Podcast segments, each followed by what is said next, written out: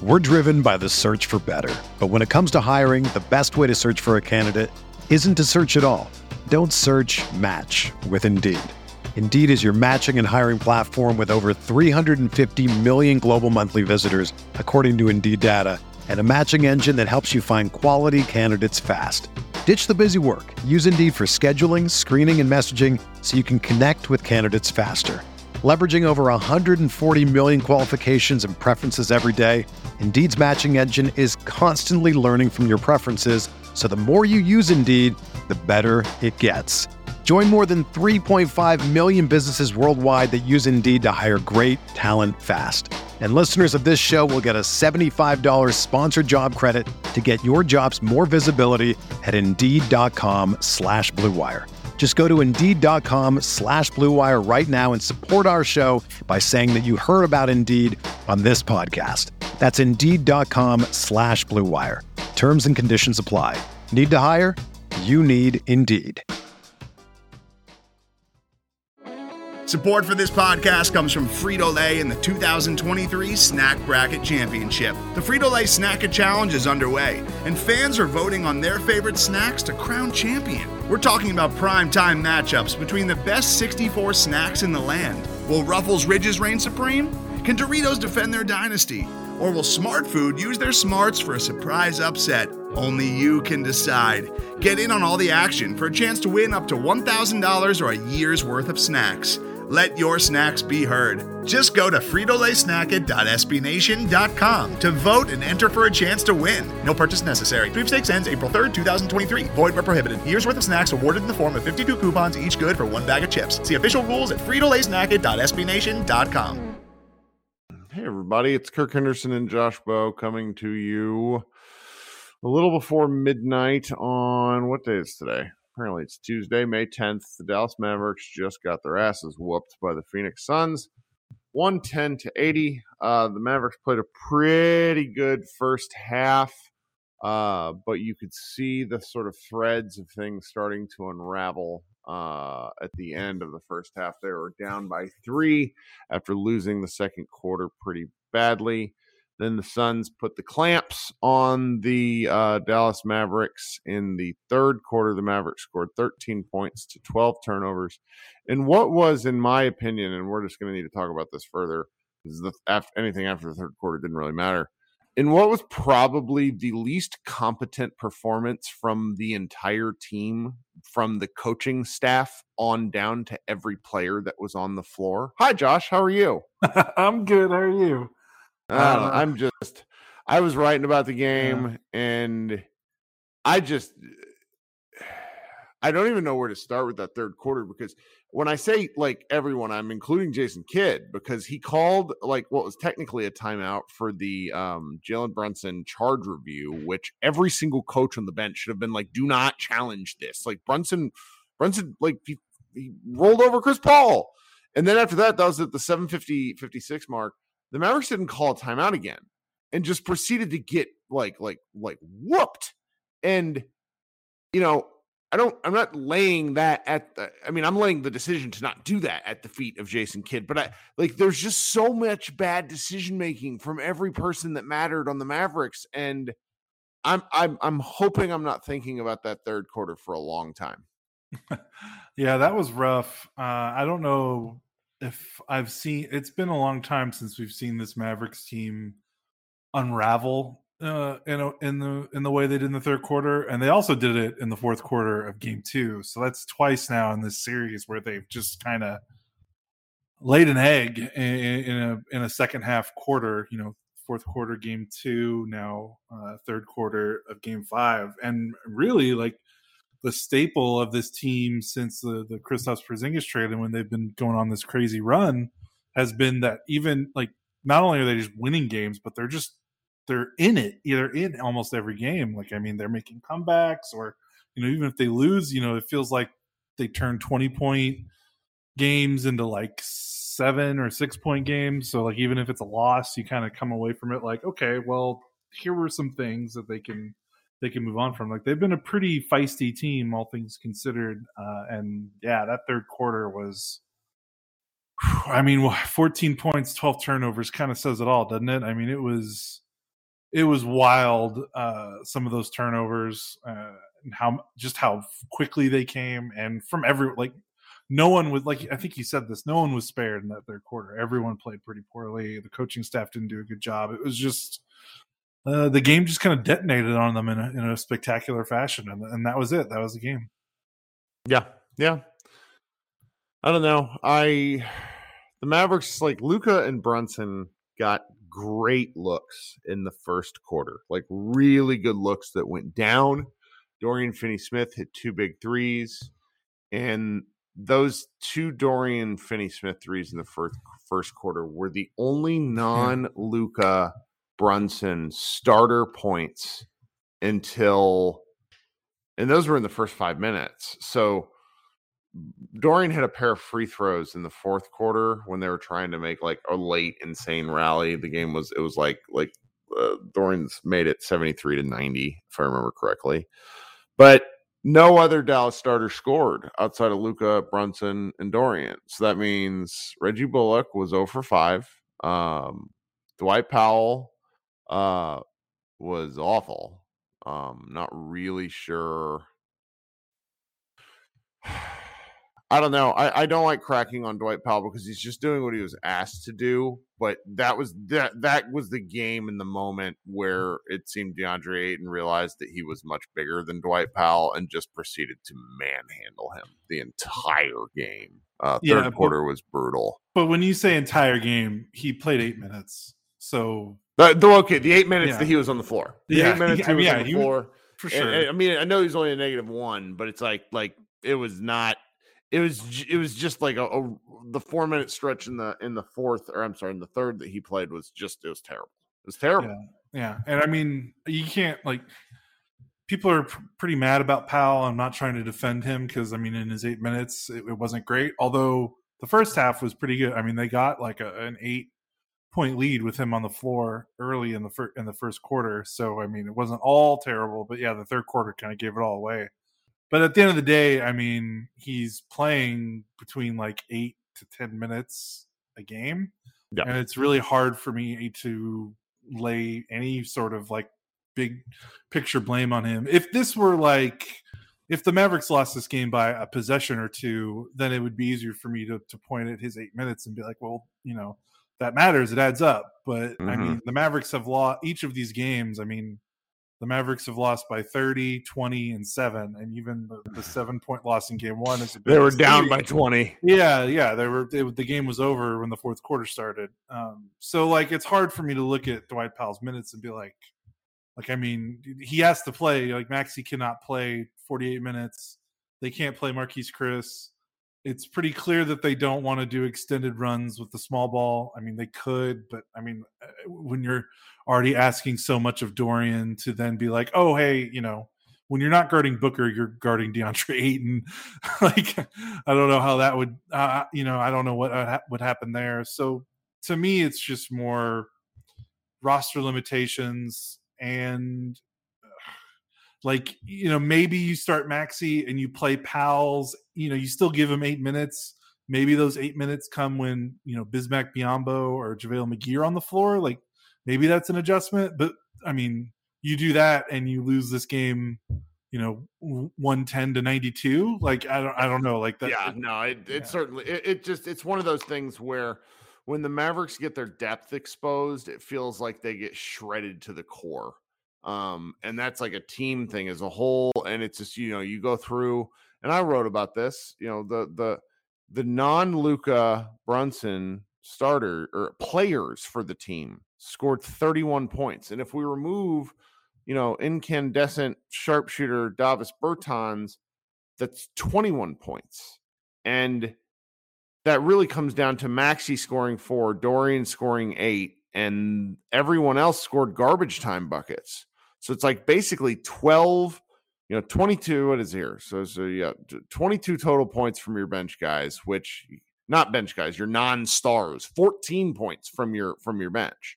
And the Mavericks just Oh, no, I'm not doing the math right. I'm really tired. I'm sorry, guys. Spencer Dinwiddie was awful. Like, he's so far down the I don't know why they have him in the ESPN box score. Like, he's like the third guy from the bottom a lot of the time. Anyway, Spencer Dinwiddie scored 2 points in 16 minutes. Kleber scored 4 points. Frank Nilikina scored 3 points. It's like you watch this game and it's when these guys play at home and things are going well, because I mean, again, they minus Luka, they hit 18 of 31 threes the other night.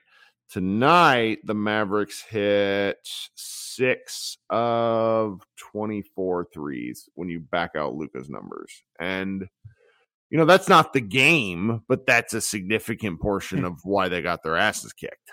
Yeah. I'm going to throw something out there. I tweeted this, but I'm going to throw something out there. I'm going to tell you Dorian Finney-Smith's three-point attempts in these games. So let's look at the losses. Let's look at the losses. So games 1, 2, and now 5. Game 1, 6 3-point attempts. Game 2, 0 3-point attempts. Game 5, 3-point attempts. Now let's look at the two wins, Dorian's three-point attempts. Game 3, 11. Game 5, 12. I feel like this has been a theme for a while. I think we've talked about it on the show. We've talked about it on the site, you know, everywhere. Like, I feel like this is a point I'm starting to beat a dead horse, but like, if you want to know how good the Mavericks offense was, just look at Dorian's three-point attempts, because he is a strictly spot up, you know, in transition shooter. He's not a pull-up guy. He's not creating his own shot. And he's also not a guy that's going to like run off screens like Bullock has been doing. So like his three-point attempts are indicative of, okay, was the ball moving around? Were the Mavericks able to get the defense into rotations and find Finney-Smith for those spot-up looks? And, you know, when he's not getting a lot of shots, it's just like the offense is molasses, and it's just very gunky and slowed down. I'm glad you talked about that. I thought the Suns, I got a number of direct messages from people being like, why did Luka decide to play like James Harden? And I kind of pushed back insofar as I could. I'm a little bit confused with what the Mavericks did on offense, but I will say what the Suns did on defense was really impressive. Luka wanted a lot of those post-ups, and he didn't get them. He got them all at the three-point line. Yes. And so if he's expecting to back down like 24 feet, that's just a winning proposition for the Suns unless he's getting foul calls. And Luka got a few. But they were sending soft doubles at where Ayton in particular, when he was out there on the floor with Maxi, he just takes one big step over. And I just got to say this, Luka doesn't particularly like challenging Ayton. He really like just shies away, and it's odd because the Mavericks actually score really well over Ayton. I'm sure somebody's just going to come at me and blast me for this, but I've seen one too many Luka step back three-pointers over 8 and not go in the last 4 games, and I'm just kind of tired of it. And what the Suns did was really force the Mavericks into, they were playing like an isolation game. I mean, they had 9 assists on 27 made baskets, whereas I did the math before this. Let's see if I still have it here. In games 3 and 4, they had 47 assists on 78 made baskets. And so for those of you who don't like math, in game 5, their shots were 33% assisted. And then in games 3 and 4, they were 60% assisted. And that's not just because the Mavericks were playing a certain way. The Suns forced them into that, and the Mavericks had no counters. Yeah, I was a little, I don't know if they did a good job at stringing Ayton out like they did in the first 2 games. I feel like they were really, like you said, they were really evident on that Luka post-up. And that Luka post-up 22 to 25 feet from the basket is just like, that is not cool. I'm not digging that offense. And they just get in the offense really slow. And that's just, that's a thing with Luka, is just the time it takes to initiate. And the Suns are good, and I know that the Mavericks like to play, a slower possession, slow tempo game, but there's got to be some sort of middle ground between, how slow they want to play and like breakneck speed. Like, I feel like they don't necessarily need to be like running it up and down and in transition all the time necessarily, or pushing really hard, but they just need to get across the half court line like just a tad faster and just start these sets a little quicker, because it felt like almost every possession when this game mattered, it was just shots coming in the final 5 seconds of the shot clock. The starting possessions is on Luka. Where the ball ends up on these possessions, like, I felt that the Dallas coaching staff made precisely zero adjustments when things started to go to hell. And that's not a thing we've seen, where Jason Kidd was so good out of timeouts this year. And the Mavericks were too, one of the best out of timeout teams in the league, and they didn't call any timeouts. Yeah, I mean, it's been a weird series. I mean, for as dominant as the Suns were in games 1 and 2, the Mavericks were equally as dominant in games 3 and 4. Like, we haven't had a close game all series. We haven't had any of these games qualify for clutch minutes, which is, the margin within 5 points with 5 minutes or less in the fourth quarter. It's just weird. The Suns definitely made more adjustments. They basically kicked Cam Payne and JaVale McGee out of the rotation, replaced them with Bismack Biyombo and Landry Shamet.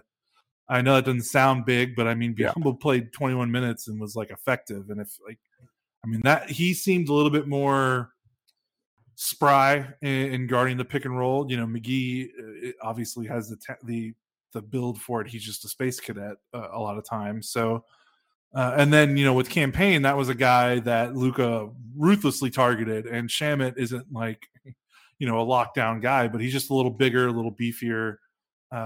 And he's just a little bit harder to take advantage of, like they did, with Payne.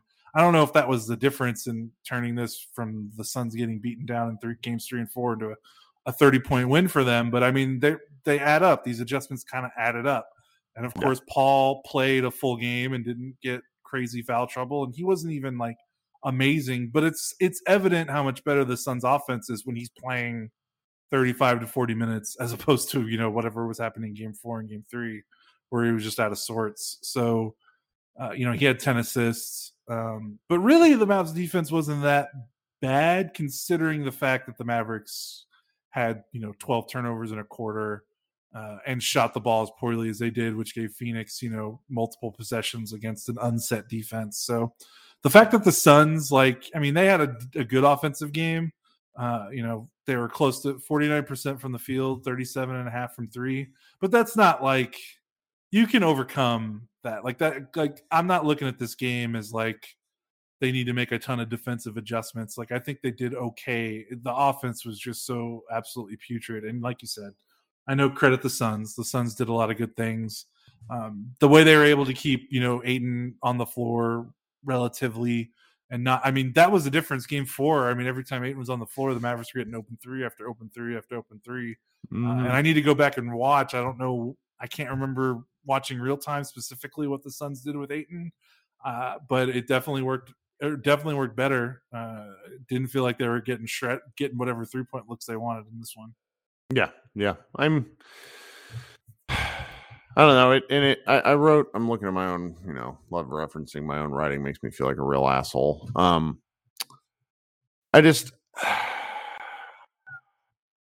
This is one of those where it's I'm not really mad. I'm a little frustrated by the complete. I'm trying to figure out if I'd be mad, or if they lost by 9. Probably not. The fact that they were so thoroughly annihilated makes this almost a little easier to deal with, because the last 2 games we were really excited because it was unexpected, but it's got to be noted that the Suns are just a deeper team, and that sort of stuff can wear you over time. And they did some interesting stuff, and I don't know. I'm going to be curious to see what you write, and be curious to see what sort of the post-game takeaways are. There's a whole lot of chatter in the post-game comments. Luka is pissed. He said he got caught on camera saying everybody acts tough when they're up. Going back to the locker room, and then he had some kind of comments about the fact that in the third quarter they didn't play like themselves. And I don't know. I was really, you turned off the thing. One thing, this is just a little thing, but it's there was silliness at the end of the game, like Marquise Chris, and a lot of people are yelling at me where it's oh, Chris did the right. It's no, guys, everybody's down 30. You know, there's something that happened. I don't know if you saw this. Like, Jake Rowder got hurt. Like, there's no word on him, but he might, like, he went down with what looked like a potential separated shoulder. That could be huge, as much as you don't want to talk about injuries affecting a game. There's just, like, I'm struggling to kind of figure out what to talk about this game, just because that third quarter was just such a thorough ass whooping. I mean, they scored 4 points, and then they went 5.5 minutes with no points. It's just terrible. Like, it's just, that was the game. That was the whole game. Yeah, and I think I want to talk about, like, you know, like you said, it's hard to find things to talk about when it's such an ass kicking. But I want to, like, I feel like we need to talk about Luka. And I think we were pretty frustrated watching his game as it was happening. And I was wondering, like, okay, as the game goes on, am I going to maybe, I don't know if cool off is the right word, but am I just going to feel differently? And to be honest, I'm not. I feel like a lot of this game, and this is probably not fair because, again, you look at the box score and it is just a wasteland after Luka and Brunson. But, like, something about this game feels like it kind of starts and ends with Luka in terms of his disposition in this game. I don't know if I'm being too armchair psychologist, but, I mean, the body language didn't look great. And the body language went to hell. Like, he hit two early shots and made some sweet dimes, and he was like, he basically started playing like, I'm in my bag. I was exchanging messages with someone, and the Mavericks opened the game where they were like they were scoring like 2 points, and this is such a small sample size, but every time they went into the paint, they got scores. And then the final 6 minutes of the first quarter, they took lots and lots of fadeaways, the ball stopped moving, and things felt grimy. And they just never got it back. And I do think that some of that has to rest on Luka's shoulders.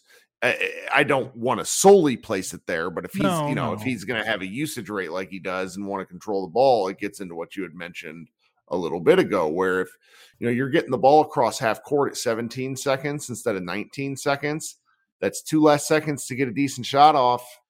That stuff just matters over the course of the game. Yeah, and I mean, he hasn't – his overall numbers look spectacular.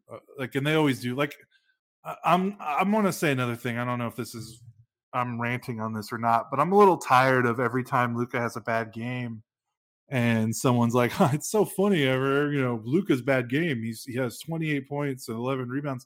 I'm like, guys, he has a 45% usage rate. Like, he shoots 25 to 30 times a game. Like, of course he's going to have numbers. Yeah, he shot 23 times, and he passed out of 4 times he should have shot the ball, and then gave hand grenades to someone else because he ran the possession wrong. Yeah, and, like, again, I'm not trying to, like, overly kill him, but I'm just tired of, like, when we tempt a criticism, it's, oh, well, I mean, how can you really blame? I mean, the guy had 28 points and 11 rebounds. It's like, guys, we're in, like, a different era of the NBA now where these counting stats matter, like, slightly less because of the way these guys have the ball and the way they're getting shots up compared to, you know, when we watched Dirk and he would score, you know, like 30 points on like 18 shots. It's just a different, the league is just a little different now. And it's just, you know, this is 3 straight games. He's been under 50% from the floor and under 30% from three. And it's just, we kind of assume greatness with Luka in the playoffs because entering these playoffs, I mean, his numbers have been absolutely bananas. And I guess we've never stopped to consider, like, well, what if he has, like, a bad playoffs? I'm not saying he hasn't had a bad playoffs, but these 3 games leave a lot to be desired for me, even though the Mavericks won 2 of them. I think he played a good passing game in games 3 and 4, but, I mean, he's still shooting miserably. And, you know, there were 3 of his last 18 three-pointers. Yeah. And the Jazz series, you know, he came back and had a really nice couple scoring games, but that game 4 loss was really, like, he just kind of felt off. He didn't play particularly great. Clean game in game 6. I'm just nitpicky, and, you know, he's coming off the calf injury. He might still be hurt. Like, I mean, he might still be, like, feeling that for all we know. But again, like, if he's playing 35 minutes, We just have to look at it. And I just haven't felt great about his offensive game the last three games. Yeah. And then tonight his defense was as he usually is. Like his playmaking in game four was astounding. Great. Yes. It's just he hasn't had that game that holy shit, it's Luka Doncic game. He hasn't had that. I mean, maybe game one, the 45 points in game one, but again, that gets dampered because the second half he basically, when the game was over. Yeah. The game, like he scored like 12 points after the game was over. That's not taken away from the final numbers, but it's something that you gotta live with. And so he took 23 shots tonight and four of them were at the rim. And I don't know. It's just, he was 4 of 6 from mid range, and that's great. I think the Suns are totally cool with him making fadeaways and floaters, and as long as he's not killing Ayton with the step back three, and as long as he's not, bulldozing his way to the rim like we've seen him have these historic games where he just plows his way to the rim and gets to the basket. Like the Suns are totally cool with whatever else he does after that. Well, and I want to talk about one more thing before we go, because I always try to balance, and I love talking with a lot of the people that read our stuff, and I know there's a certain whole section of people that just lose their minds whenever we're talking about Luka because they think we're being unfair. And I want everyone here to understand that Josh and I are doing this in the context that everyone else in the Mavericks, including Jalen Brunson, kind of sucked, and in some cases really, really sucked. Brunson, is as great as he's played in this playoffs, was the driving force between the game getting out of hand. Like he had 3 turnovers in 3 minutes. That is not like Brunson. Anyway, no. We're just pointing that I don't know how to talk about Spencer Dinwiddie, for example. I want whereas I'm sitting here saying Luka might need to do this specific thing better in order for the Mavericks to win. Spencer needs to stop fucking being terrible. There's no nuance to that discussion. No. Can you believe that he's playing worse than the Jazz series? Yeah. I don't know how. I can't believe it. He averaged 15 a game in that Jazz series. I mean, he's averaging 7 now. He shoots 25% the Mavericks from almost the floor. No, they can't play him. He has 3 turnovers. 3 turnovers tonight. He didn't play in game 4 down the stretch. They played Frank. The 3 turnovers in 16 minutes and 0 for 3 from the field. That's tough. I mean, I don't know if it's the season catching up to him. He played a lot of minutes toward the end of his stretch with Dallas. I mean, he played a lot of minutes in Washington too, but I don't know. It's tough to say, he's coming off an ACL. I don't know if is he running out of steam, but I mean, the drop-off from his regular season play to now is just crazy. And I think the thing that's really disappointing is that I know that he had those big games in the regular season when Luka was out or whenever he would need to start. But what was so nice was he fit so well coming off the bench and playing well in 18 minutes or playing well in 60. Like he seemed to adjust to being a more spot player and not necessarily needing to get 20 shots a game and well, he's no longer attacking. I mean, he took 3.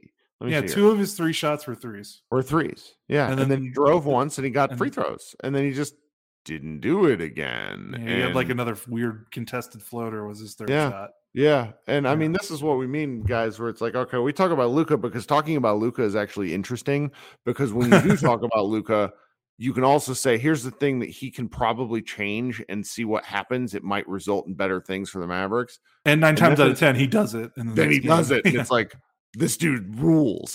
We understand he rules. I just wanted to kind of get that context out there, because I'm trying to have people hate that sort of thing. And it's just we're talking, we like basketball. We want to talk about the specific stuff anyways. Yeah. But yeah, It's bizarre to see this team in game 4 and this team in game 5. It's just does home court matter that much? Because honestly, are you going to be shocked if they come out in game 6 and they win by 12? Maybe you are. I don't know. I can't read your mind right now, but I wouldn't. I mean, it's just been that kind of series. Yeah. No, that's right. I mean, and we'll be back here Thursday for game 6. And I've been saying this, where it's just this is all kind of found money at this point. you know, you can see a lot of things about where, okay, if the Mavericks were to come back and win game six, I wouldn't be shocked. If they were to come out and get just leveled, I wouldn't be shocked either. And they've just squeezed so much juice from this berry that I get frustrated on the game to game, but then you pull back and you're like, what? Like, they're doing this without, again, Spencer Dinwiddie, who is like the driving force to helping them close out a lot of these games. Like, it's really nuts. I mean, yeah, this is basically the 2020 and the 2021 team just without Kristaps. Yeah. Yeah. And I like I've been listening to some Suns blogs, and like, this is the problem with being really, really good is whenever you lose, it kind of makes you lose your mind.